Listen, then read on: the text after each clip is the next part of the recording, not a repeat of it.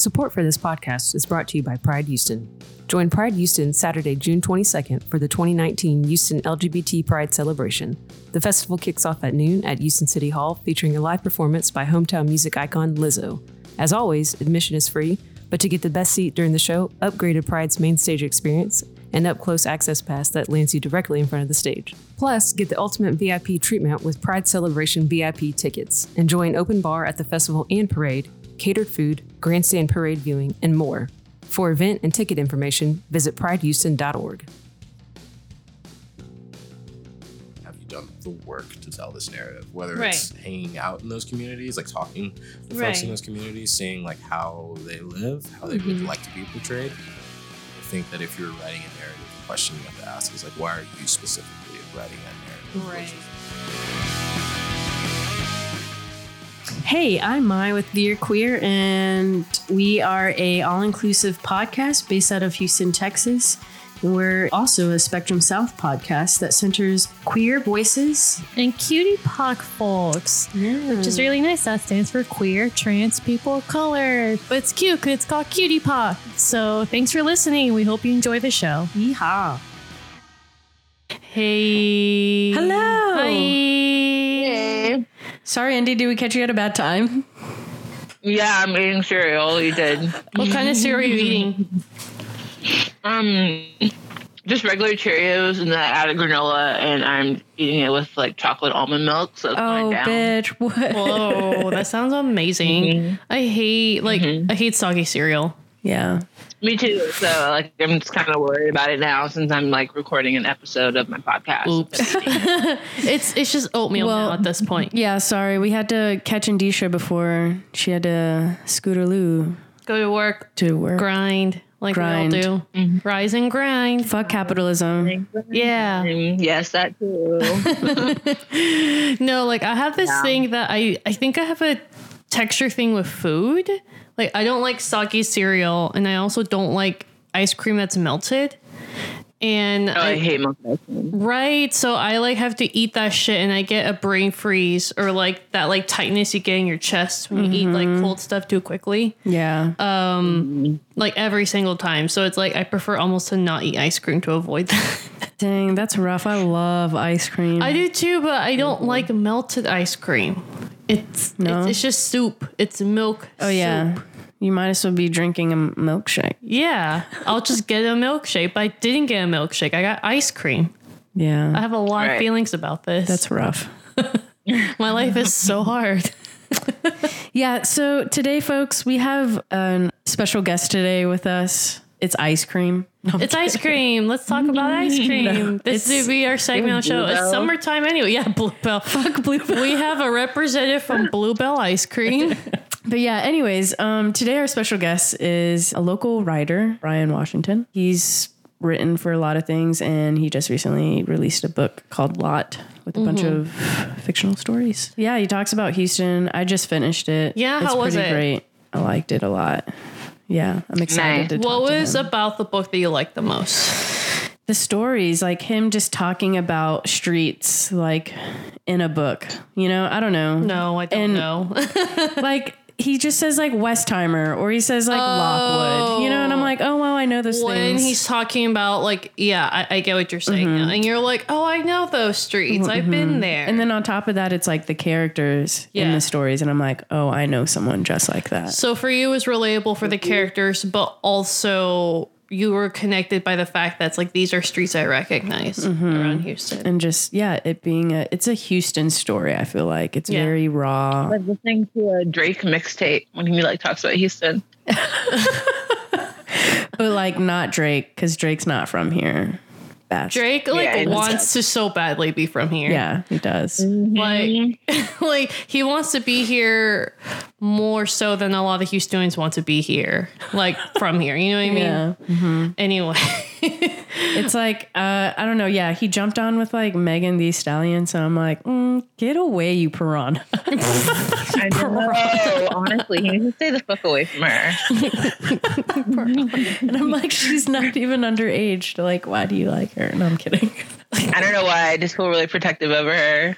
right? It didn't she do a collab recently, or did something come out recently? She just released an album right. Um last on this Friday, this past Friday. That's what it was. Because Nice. I, I remember her name was like in like on my radar. I can't remember like what it Yeah. was. And she's from Houston. so Yeah, that's- yeah, yeah. That's pretty I thought that was really dope. Yeah. Yeah. And she goes So to sorry, y'all. TSU. My cereal's been so soggy. what? Eat your cereal. Eat your cereal. Eat your Yeah. oatmeal. but we have to hear it. Yeah. I want you to hear. I, I, I want to hear you chew it. Oh no, I want to hear the spoon hit the bowl and you like scoop it. yeah.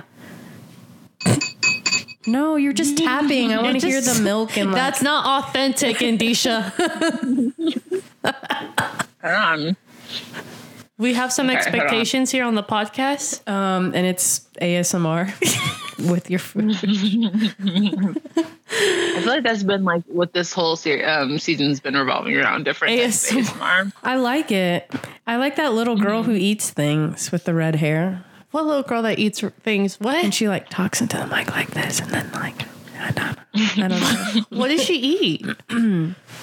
Um Who maybe is like? Chick-fil-A or something. Recently I saw something mm. Oh.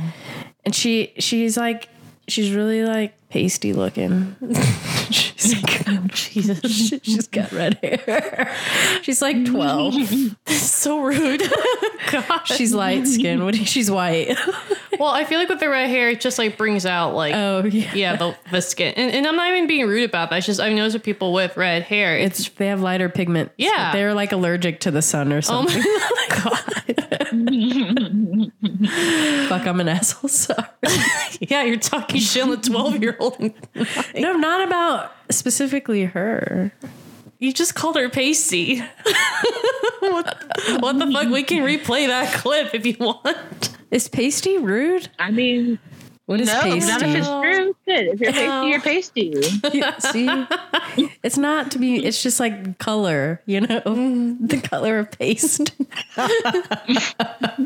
Speaking of paste, I went to Target the other day Yeah. and I need to stop myself from going because I only went for one thing and I came back with a lot of stickers. What do we have to tell you? Like, Target supports anti-gay people. like for you to stop. No, they don't. I know they don't. Um, I don't know because I went in there and I was in the craft section and I like saw all of, like the glitter glue and I so badly want to get it, but then I decide not to. That's self care. That is self-care. I'm you're Restraining myself. that. Thank you. I, I need self-care. Someone sh- give me money. My car just got flooded. Oh yeah. So what happened with that? Um, it rained a lot in Houston. Right. And when it rains a lot, the, the streets get flooded. That's the other thing. Like our our uh, streets are so bad here. Um, Yeah. it's like any any time it storms or anything like that. It's like hi, we have like what three inches of rain, but then street flooding everywhere. Yeah. Um, I think my thing is is like so they issue a warning and then I let so my car got stranded, Yeah. got some water. It didn't get water in it, just in the engine and fucked it up. So basically I left it there and then had to waddle in wa- deep waste water. How did it home? Did it? Wait, you you were in waist in waist, Waist deep, deep water. Yes. Shut the fuck up. Are you Bitch, serious? Yes. Mm-hmm. Why did you do that, Maya? It's so dangerous. I, what the fuck was I supposed to do? Just wait it out in the in the car already in water? You took a nap or something. Bitch, no. I would have passed out, and then what if the water would have gotten higher, and then would have been like doozy. God, I'm sorry. Mm. and did didn't you say you just paid that car off? Yeah, dude. Just paid it off like two months ago. Jesus Christ, I'm so sorry. It fucking sucks. Dude, I miss your car already. Oh, me too. I bet you do, but I like your car. Did you find it afterward? Yeah, I was at a lot. Some tow truckers took it because they're they like to ravage fucking cars. And Hold on, just did they make you gouge. pay for that tow? No, my insurance is paying that. Okay, I was about. I'm fortunate well, enough to have about to be like, yeah, because so- you see, I think that's. I, I think that It's should be fucked up. Yeah, it's fucked up. I think that should be illegal. Whenever it's storming, of course, there's gonna be cars that are stranded, but they're towing your car when you didn't tell them to tow your car. Yeah. But they're gonna make you pay for that. Now, luckily, you have the insurance, store. that's not a big deal, right? But then, but like, other people don't. right? and that's Like, bullshit. Mhm. And in the area that I was, I know people don't like. Mm. I was off telephone and telespin, so like, Right, like a a, a working class area. yes, working class area for sure. bullshit. Yeah. Anyway, speaking of working class and working area, mm-hmm. we're gonna have a conversation with Bryan. Um, Yeah. Andisha won't get to be with us, so we'll ask Because some questions. Andisha for hates her. us. No, capitalism hates us, and it's taking Capitalism Andisha. hates me. Correction. Correction, actually. Yeah, actually. No, no, Adisha, it's fine. I'm just being a brat. All right, Andy. Yeah, Um, it'll work.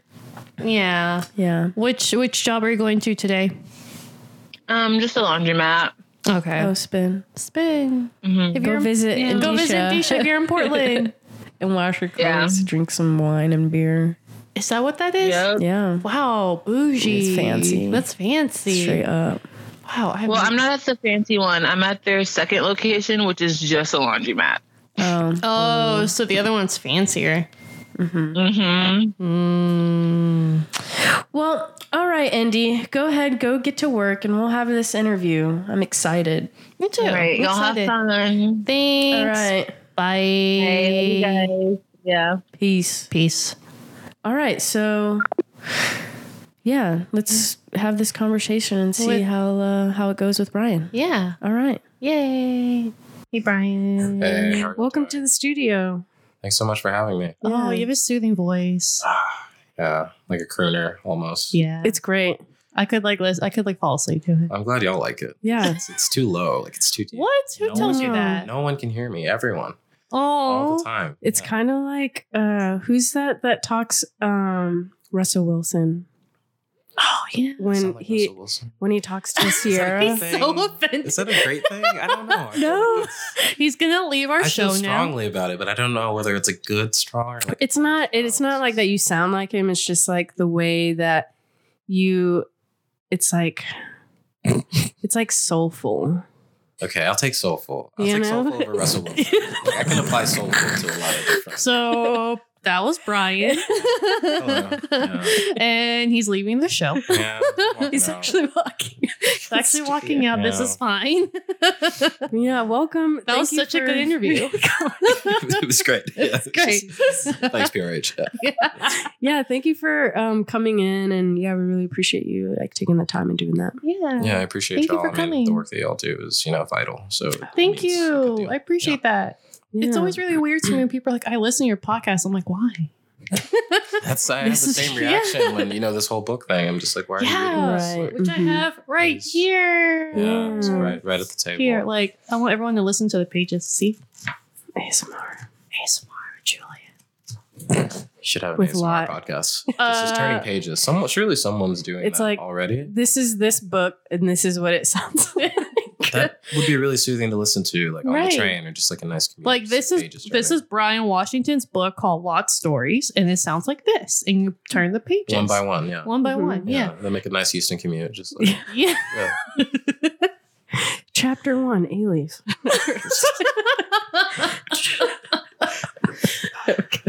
yeah, um, I actually just finished listening to your book, so I did listen to you. Oh, You heard Yeah. me read it. I heard you Or read it. Oh Yeah. shit! Some You it. even like read your book. Yeah. So got- it was like you and a couple of It other was people. yeah, I got very fortunate. Like the folks who read it, like they just did a really lovely job Mhm. yeah. care of it. Yeah. Which is the norm, I suppose, but like I Mhm. just was very lucky. Yeah.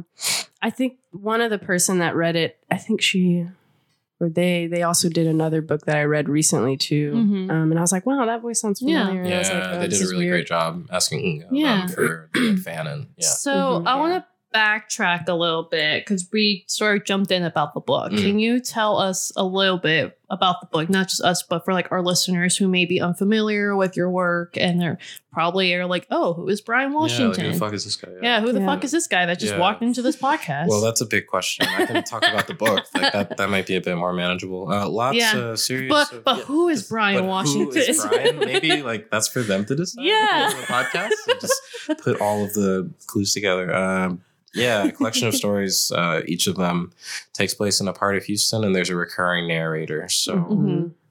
I sort of think of it as an experimental novel. I was in a moderated conversation Mhm. with someone in Sydney a few weeks ago, and he was like, "Hey, this is actually an experimental novel." So Yeah. it's been it's been interesting seeing how people sort of codify the book Yeah. based on uh, what they want to see in it. Right. But each story or each uh, couple of stories is set in a different hub of the city. And when I was originally writing it, I thought that I would have a different story in a different part of the city, and from that, you sort of get a menagerie Mhm. of what Mhm. the greater Houston area could look like. And that was just, I think, too big of a project. Like Yeah. it was like super, ex- yeah, yeah. You said it right off the bat. Yeah. Like, yeah, yeah, like, yeah, yeah, it's fucking good. Yeah. fucking huge. Yeah, yeah, it was quite it was- Sprawling. Yeah, it's quite Jesus Christ. quite yeah. massive. Yeah, and like I think like when I was doing that originally, like I cared very much about like getting things right, Right. which is not, at least for me, a great place to approach narrative from. Like I do Yeah. better when I work with voice and with relationships. Like that's sort of my Yeah.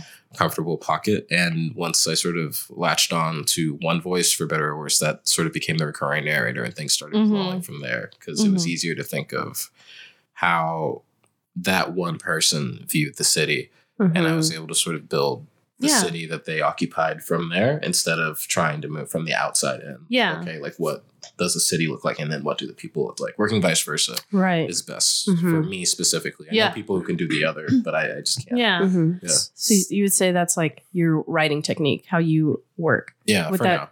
Oh, for right now, Yeah. and just based off this specific novel that you did. Yeah, yeah, based off of lot specific because I it's funny because like I f- wrote that we finished it um, about four years ago and then like we sold it two years ago. Yeah. wow. So in the interim, Oh, I've been working on other yeah. stuff. So Mhm. reading it was interesting Mhm. because I could just see where my aesthetic had Right. changed in a lot of different Mhm. places. Yeah, because you you've written a lot of other articles with Yeah. other publications. Yeah. Mhm. Yeah, Mhm. and you can just sort of the things that you might be preoccupied with as a writer, just they just change because Yeah. you change as a person. Like Mhm. ideally, like so you're constantly, um, whether it's progression or regression is like Mhm. not really for me to say, but it's certainly like changed. So like reading it, I was like, wow, like Yeah. I couldn't write that book now, partly Right. because it's just a different, Mindset.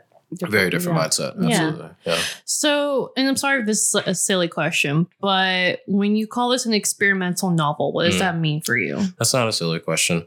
It's I'm really interested in like the story cycle Yeah. form, right? The way in Mhm. which you can have um, maybe a central idea and the narrative circling that central idea. Okay. And in my Mm. mind, when I think of like a novel, it's sort of um, you have the central idea and it's being carried out from like the introduction to the Mhm. conclusion.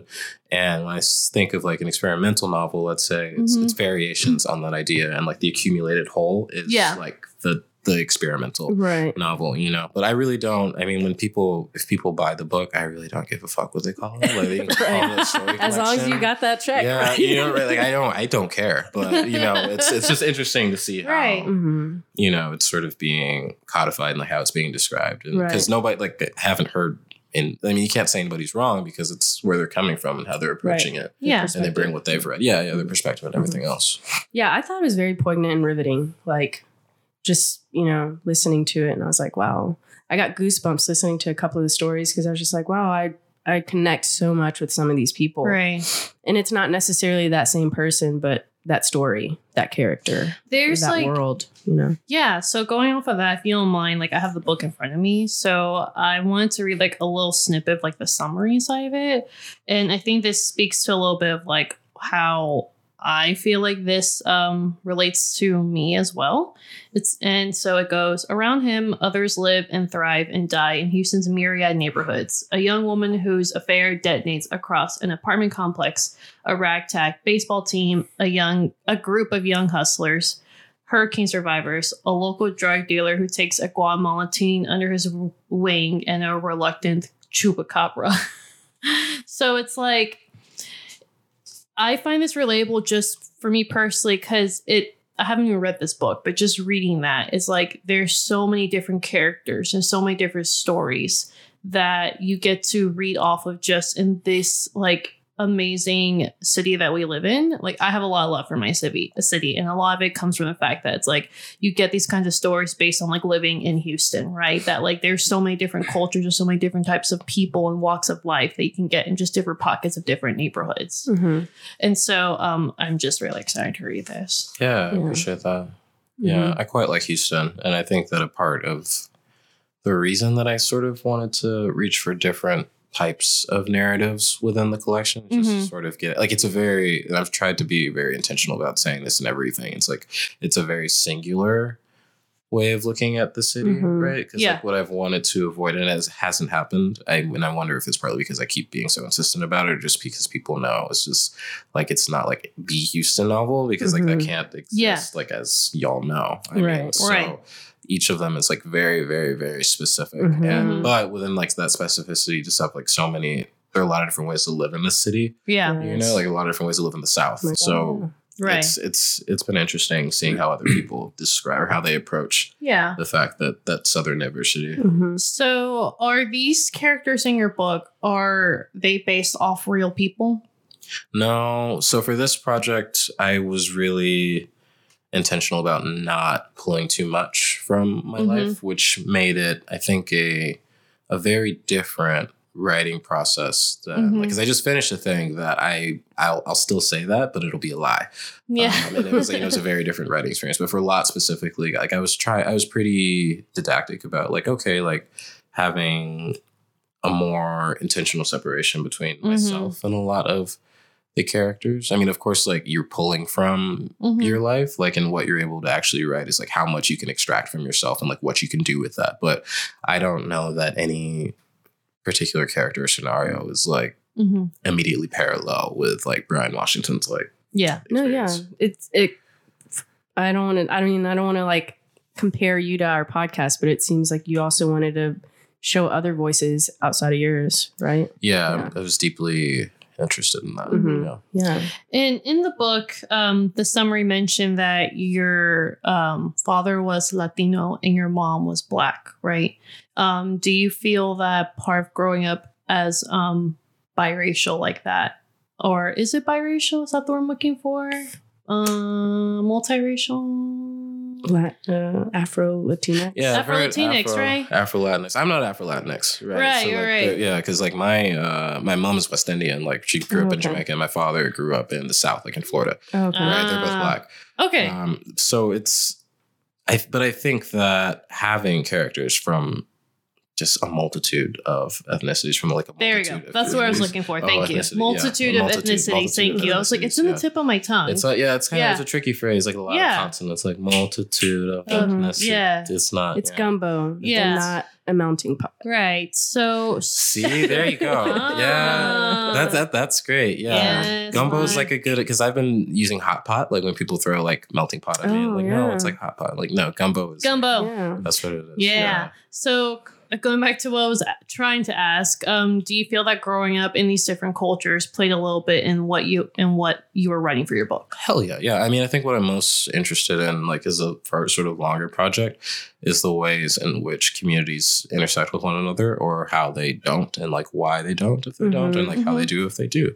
So, you know, I was really just fortunate to live where I lived, and I mean, I grew up like I've moved like to Houston proper Mhm. when I was like 18, 19. Like Yeah. before that, like I was in like fucking Katy, like so like just Oh, me west too. Yeah, the of this- suburbs. Oh, great, yeah. But Yeah. wait, so I you were in, there? um, oh, I lived in Cypress area. you live in so okay, so like y'all know, I mean, like Katy in particular is just a completely different.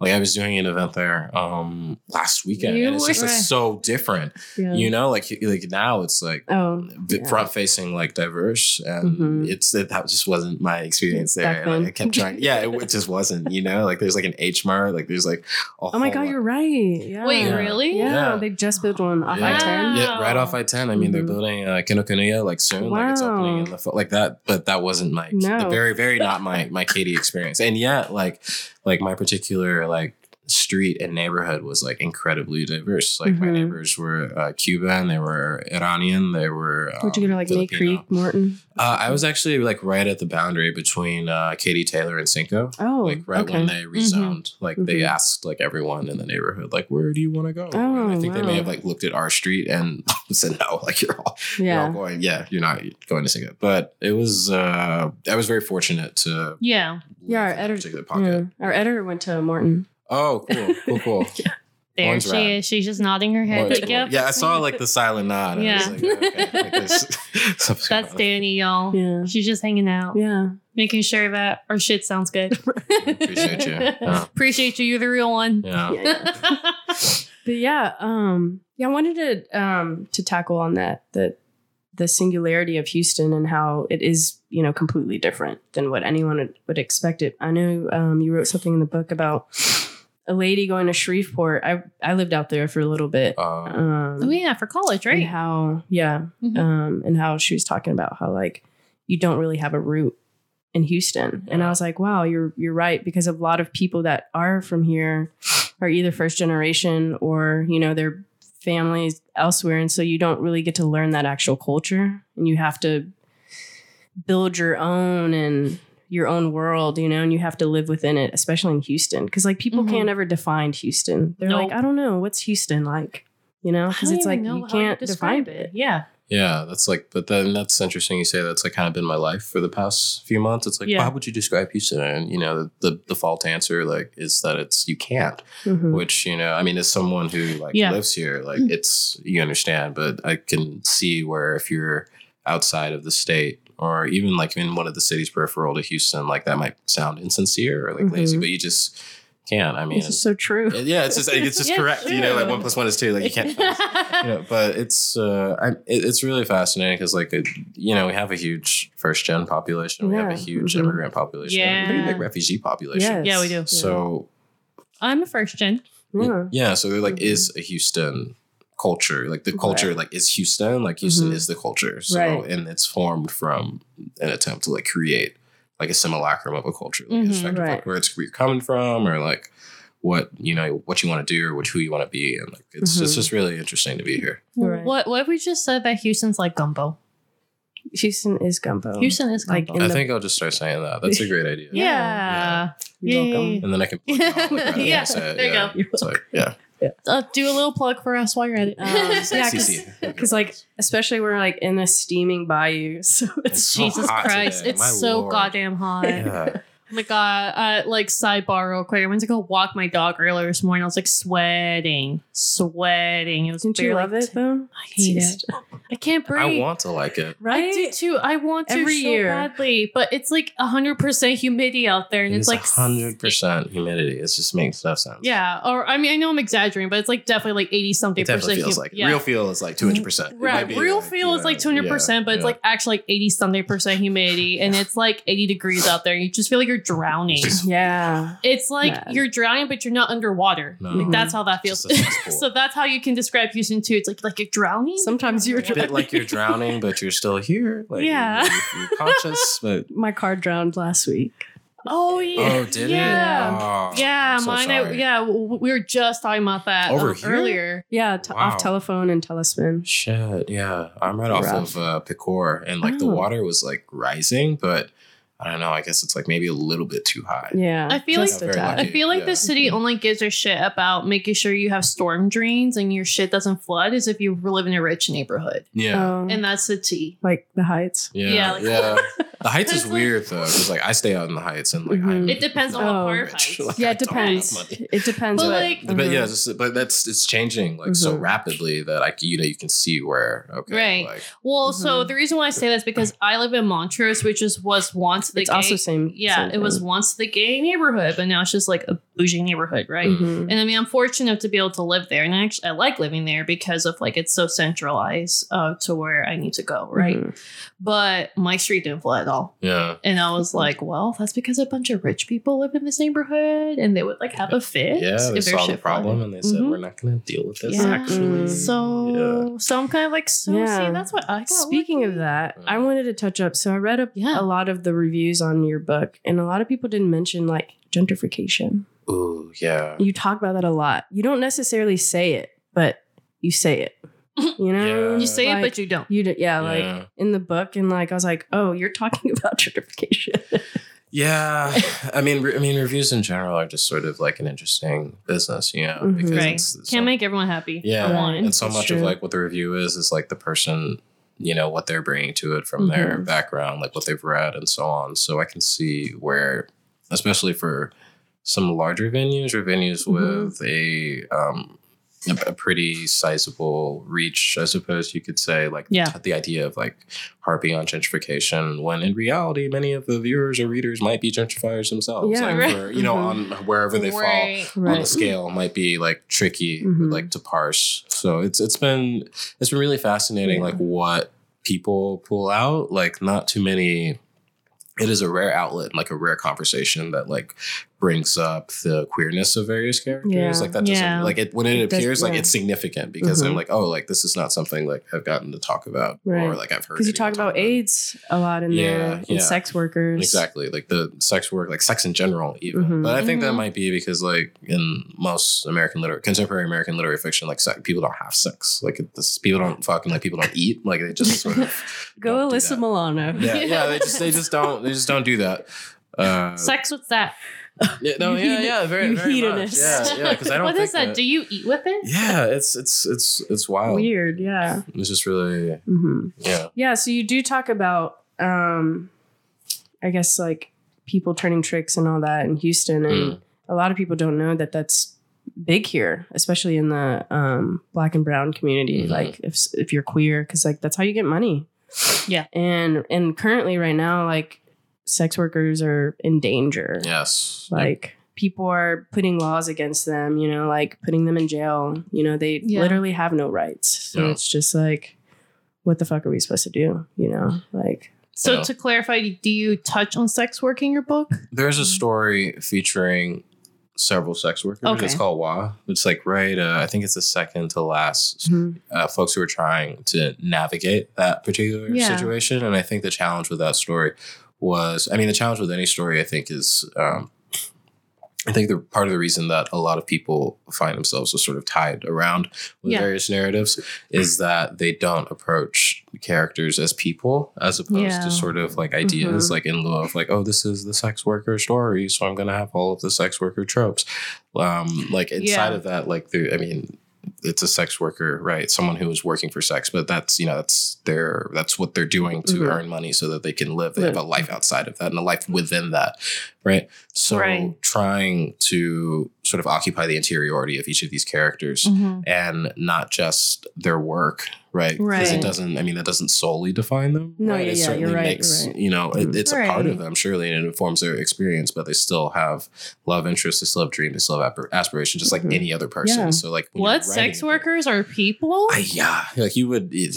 it would, it would shock you. Well, maybe it wouldn't. Like the No. conversations I've had with people Doesn't about, shock me at about all. this. Yeah, like whether, whether it's um, the presence of sex or sex workers in the book, the presence of like folks who are pause in the book. That's like also another as an interesting like trigger point, like various Yeah. conversations about it. I mean, because people, I, I certainly people outside of Houston, I, mean, I don't think they're aware of the presence of HIV, like just the prevalence of Right. HIV within specifically within Black and Brown communities. Yeah. Mhm. I mean, I think with like MSM, you- it's like one in every two Black MSM mhm. within the next two or three years. I mean, we'll be positive, right? Like that Yeah. is just if the current Yeah. rate goes like for Latinx MSM, I think it's like one in Yeah. every four.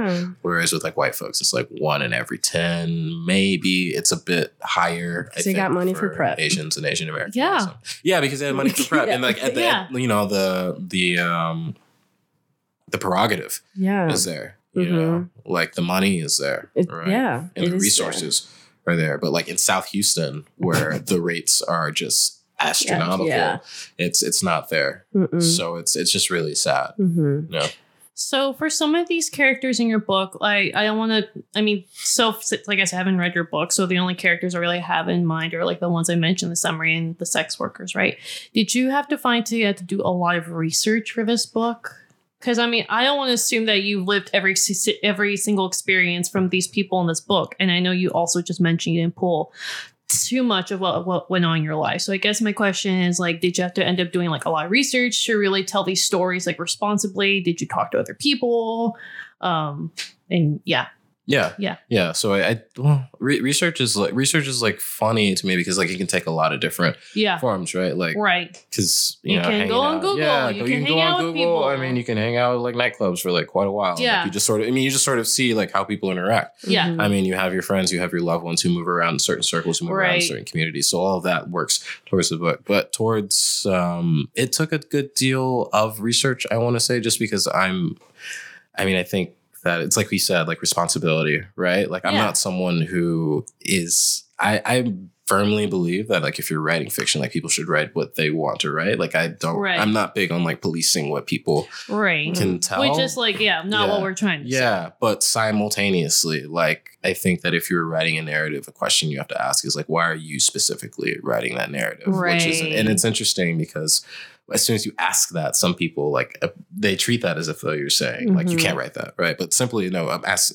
asking a question like, why are you specifically telling this narrative, and like, what are you bringing to the table? Right. when you tell this narrative and like also have you done the work to tell this narrative whether it's hanging out in those communities like talking to folks in Right. Mm-hmm. those communities seeing like how they live how they would Mhm. like to be portrayed i mean because it doesn't necessarily mean you have to show everyone in a positive light but you have to do it responsibly and you have to do it with dignity and Mhm. there's I think think, a huge difference. yeah, I, I think that like you know, again, I want to speak for other people, but like the issue that I have like friends who read fiction novels is that Mhm. like they want to absorb all these all all this information and all these stories like well and enjoy them, but then it's also like in the back of their mind they're thinking like did they do the work to like really Yeah. tell this narrative mm-hmm. responsibly? Did they do the like why are they telling this story? Yeah. Like are they the best person for this? You know I exactly mean? yeah And so like and that makes me really happy not that I doubted you, but like it's it's nice to hear that it's like no, like I had a purpose for telling these narratives. I wanted to make sure I told this narrative in like XYZ light. And so Yeah. I did XYZ thing yeah to make sure that like I did it in like the right way.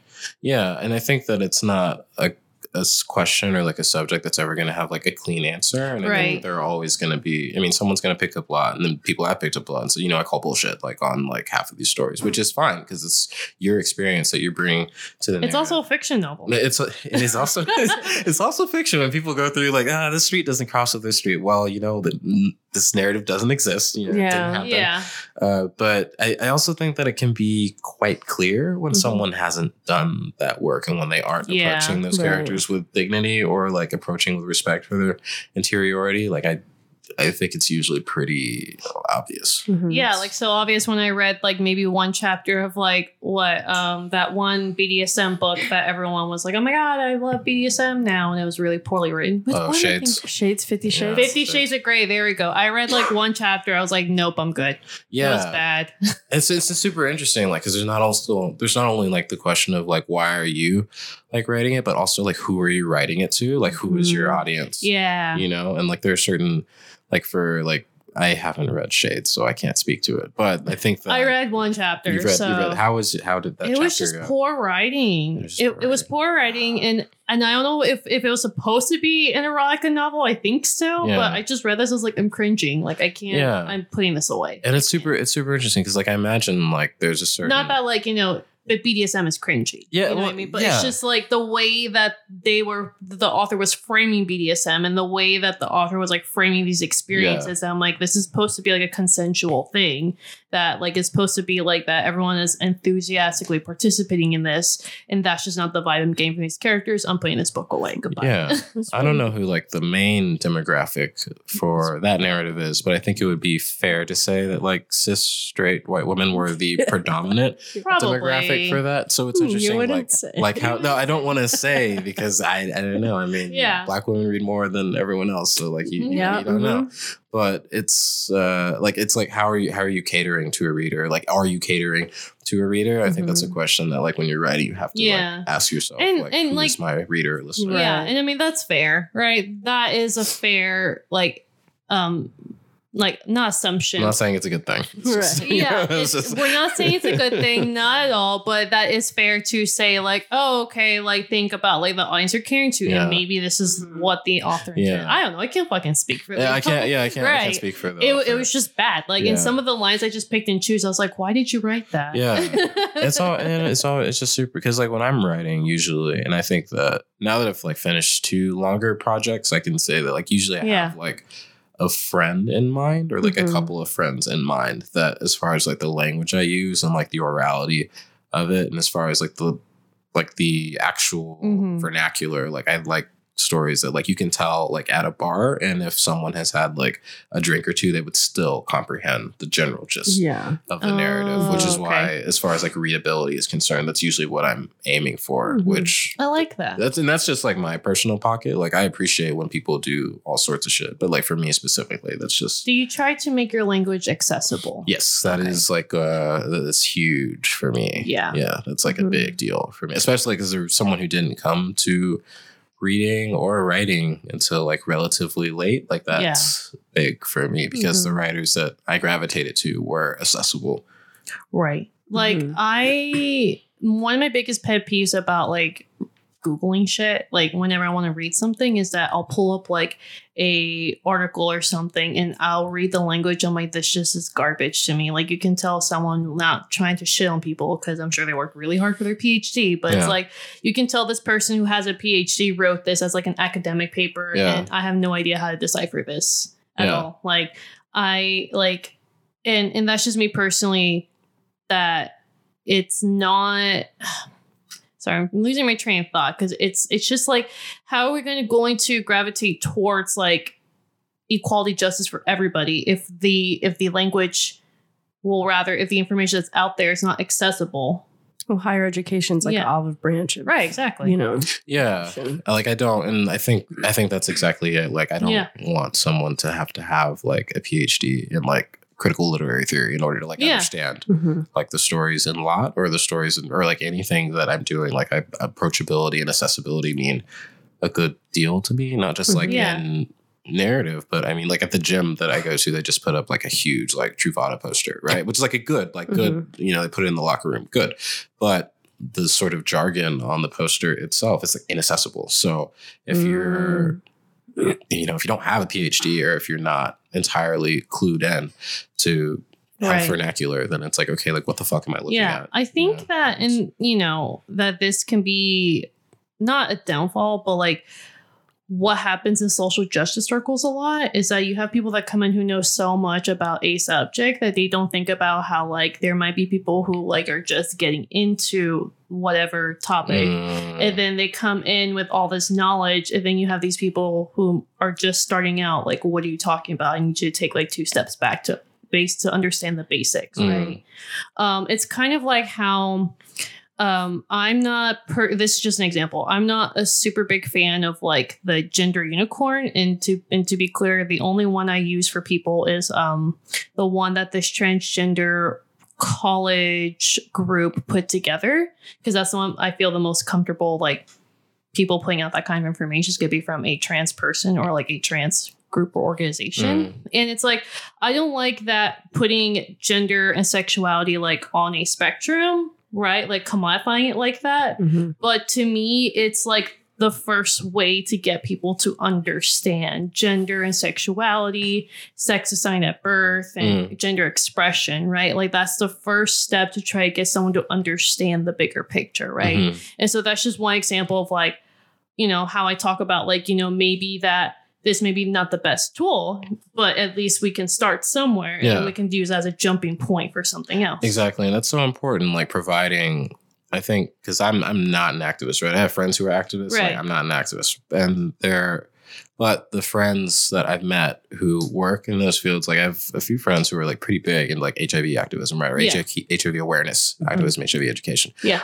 Many of whom have like completely changed my whole life as far as just like the education that they were putting Right. out there, just like and how they did it was just like approachable statistics and approachable vernacular to where I can look at it and say, okay, like I am at risk. Like, why am I at risk? Because of this, this, and this, like these three Yeah. things, right? And they could have, there there are pages and pages of literature that they could have like thrown Yeah. at me and been like, yo, like, you know, here's the fucking Mhm. situation, and then I would have been lost. And it becomes too much work at a certain level, I think, because at the same time, I feel like you know people have lives and they gotta go Yeah. to work. So it's like, okay, do I want to read like 500 pages on Mhm. the presence of HIV in South Houston, or do I want to like watch fucking Netflix with the hour that I have that I'm out of my fucking job? So it's and that's like not a difficult That's choice. Yeah, Yeah. you know, it's like not it's not really a choice at all. But Yeah. so like the folks who are able to like cross, I suppose that barrier of like the language. And The Yeah. methods they're using are like su- I super admire them because it's just it's difficult too. I imagine. really hard. Yeah. Switching. Yeah. Do you mean switching? Switching. Yeah. well, well, Well, Yeah. I mean, I don't switch. I'm a bottom. Oh my god, I hate you. That's not what I'm talking. about I mean, it's fine.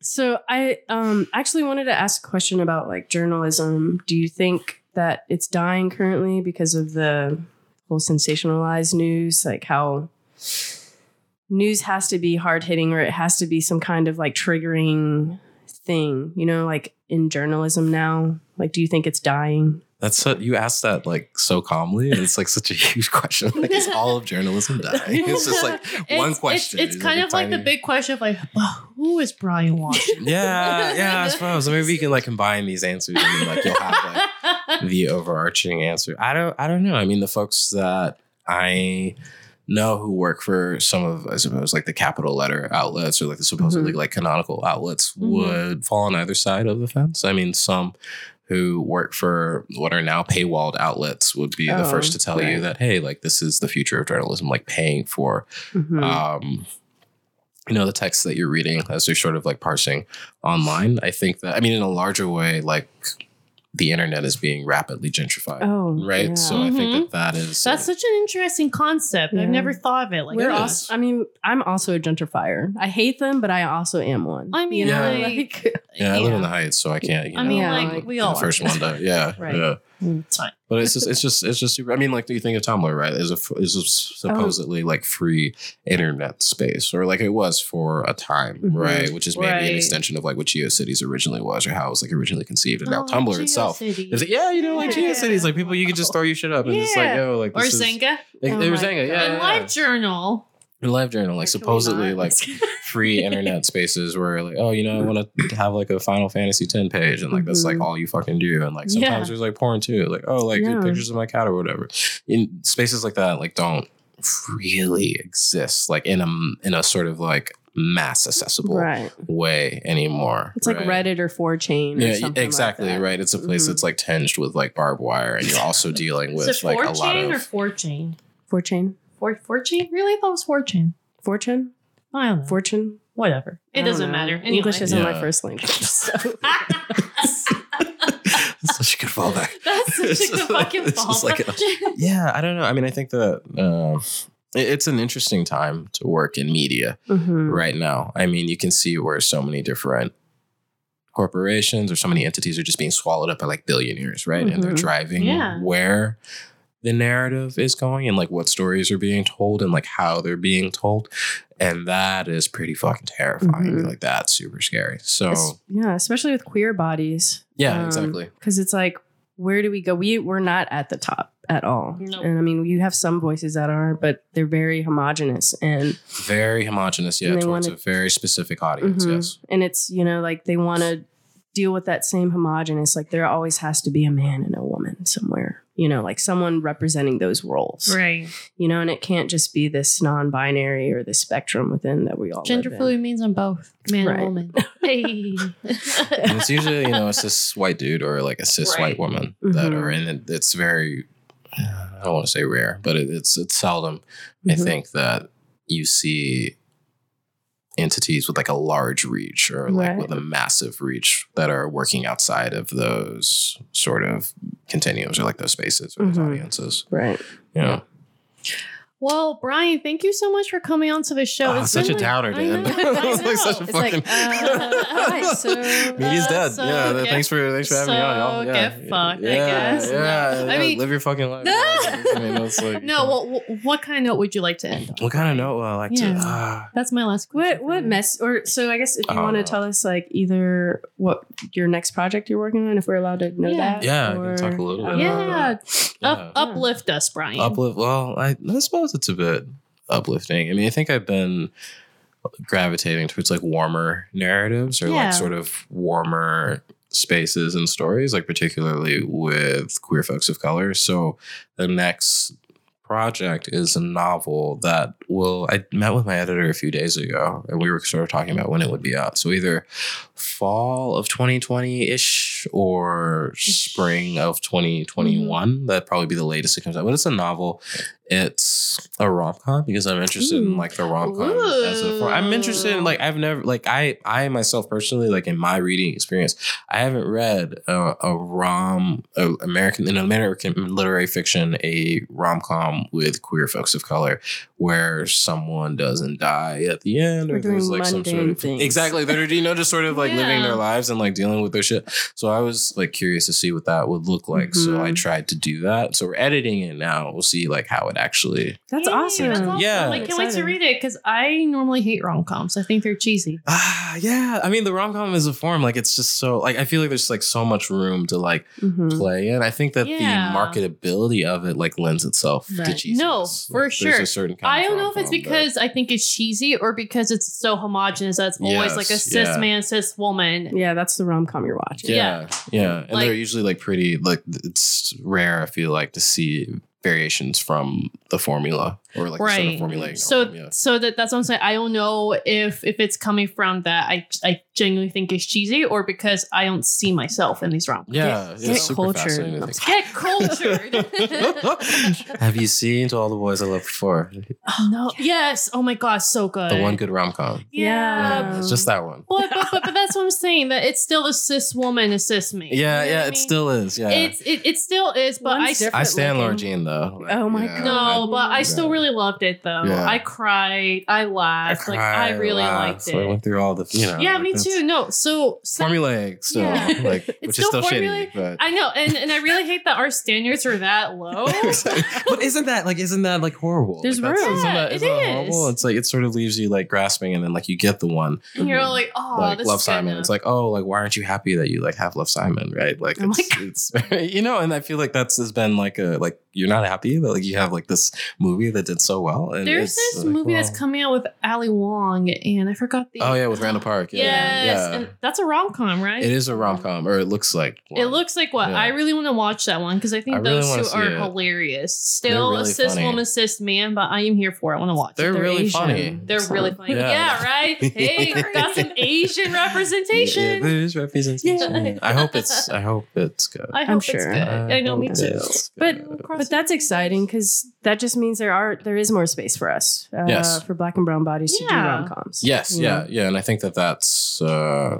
I think that's what I'm most excited about. The same thing like what I'm excited about with Lot, right? Because I mean, it's I won't jump into it here, but like the premise of like a queer narrator in the South, uh, predominantly Right. You with exist. this- yeah, yeah, it Oh, exists, but like within American Yeah. literary fiction, that is we're not, not, like just igni- there are not 20 books on the shelves with Yes. that. So the fact that it exists like is Mhm. quite Yeah, you know and it was and that only happened because i read other folks and saw that like myself and them and their experiences even if they weren't directly aligned with like my community and the communities that i come from like i think it's a sort of way of attempting to pay those narratives Mhm. forward and that means a good deal to me because Right. it did a lot for me when other people did right. Yeah. Well, I'm gonna put into the universe. You're gonna put out this rom com book, and then it's gonna be turned into a movie. I'm putting it. Oh out shit! there. Yeah. I don't know. I feel like that's like a reach. You know, Yeah. I think I think that's a reach. I am putting it out in the universe right now. Just ah, like I Just- don't know. I'm I don't know who would play Lena anyone. Lena have would like pick it up. You Oh my god. I'm just gonna. Okay, but okay, but like real talk. If your rom com book turned into a movie, who would play? Who Your would character. play? You know, I who don't. Would, who would what play? one what one person? Okay, What, yeah, one person? One person. Ah, that's a fucking. That's a stunner of a question. I don't. Well, the two protagonists, like I don't. They just they don't. It, and it's sad. I mean, it's funny, but like it's also sad. Like they do not exist. Like in No, the that's canon great. of like No, that's American great. Like they don't. Like nobody plan. They'd have to do like a fucking uh, Tumblr casting call. Oh my God, basically, you know? amazing. It's like Yes. probably Amazing, yes, love have to it. be- The that would answer have is to be the route. nobody's good Yeah. enough. I'm just Yeah, Frank, yeah. Frank Ocean shows up because that's all he's Yeah, doing. yeah. You know, Frank Ocean does the soundtrack like silently, like humming in the background, just, like, throughout, throughout half of it. Yeah, Michelle Yeoh could could be in Oh my it, but I would like write a role just for her because yeah, she's just just for outstanding. not not protagonist, but There's no role there now, Yeah. but I would just write it if she. yeah. Let's hang out. Yeah, it's just to hang, Yeah, it's just like sort of breathe out. the same air that she's breathing. Just, just hang Um, out. Yeah, yeah. but so that was a better note to end on. yeah, yeah. Michelle Yeoh is like fucking awesome. Yeah. Yeah, there you Yeah. go. That's what we're gonna end on. Yeah, yeah, but is there any any other thing you want to plug in before we close out? Uh, I'd plug y'all. I mean, thank y'all for doing the Oh, work yeah, that thank you you. do. I mean, it's necessary work. Like it's essential work. So mm-hmm. it means a good deal that y'all asked me to be on the podcast, but also mm. like the fact that, you know, that y'all are working in the space and the sort of intra community conversations that you're having and the fact that you're doing like within Houston is pretty awesome. It's pretty rad. So Oh, I Yeah, we appreciate, appreciate you. that. Yeah, we yeah, appreciate, appreciate you. y'all, yeah. Yeah, Oh thanks for coming out. yeah. Oh, now I'm gonna go. I'm gonna cry now. It's. Yeah.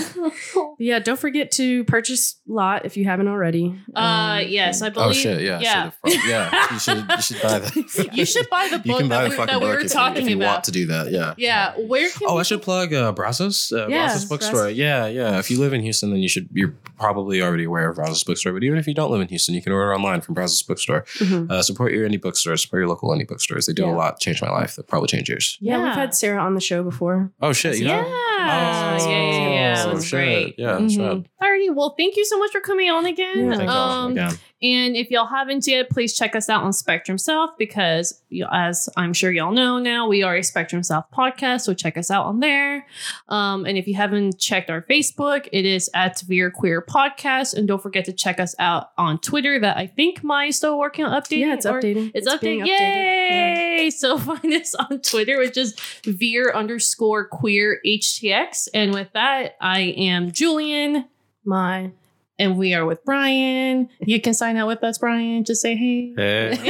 Bye. Bye. Thanks so day. much. Bye. Bye. Looking for even more LGBTQ activities to experience this June? You're in luck. Pride Houston is taking over Pride Month with a jam packed lineup of incredible events, including Baywatch by Salvation at Clé Houston on Saturday, June 15th, starting at 2 p.m., followed by the much anticipated Eve and Apollo after parties. Plus, be sure to check out Rock the Runway, Pride Houston's official Pride fashion show, at Garage HTX on Thursday, June 20th at 7 p.m. Visit pridehouston.org slash events for Pride's entire event lineup.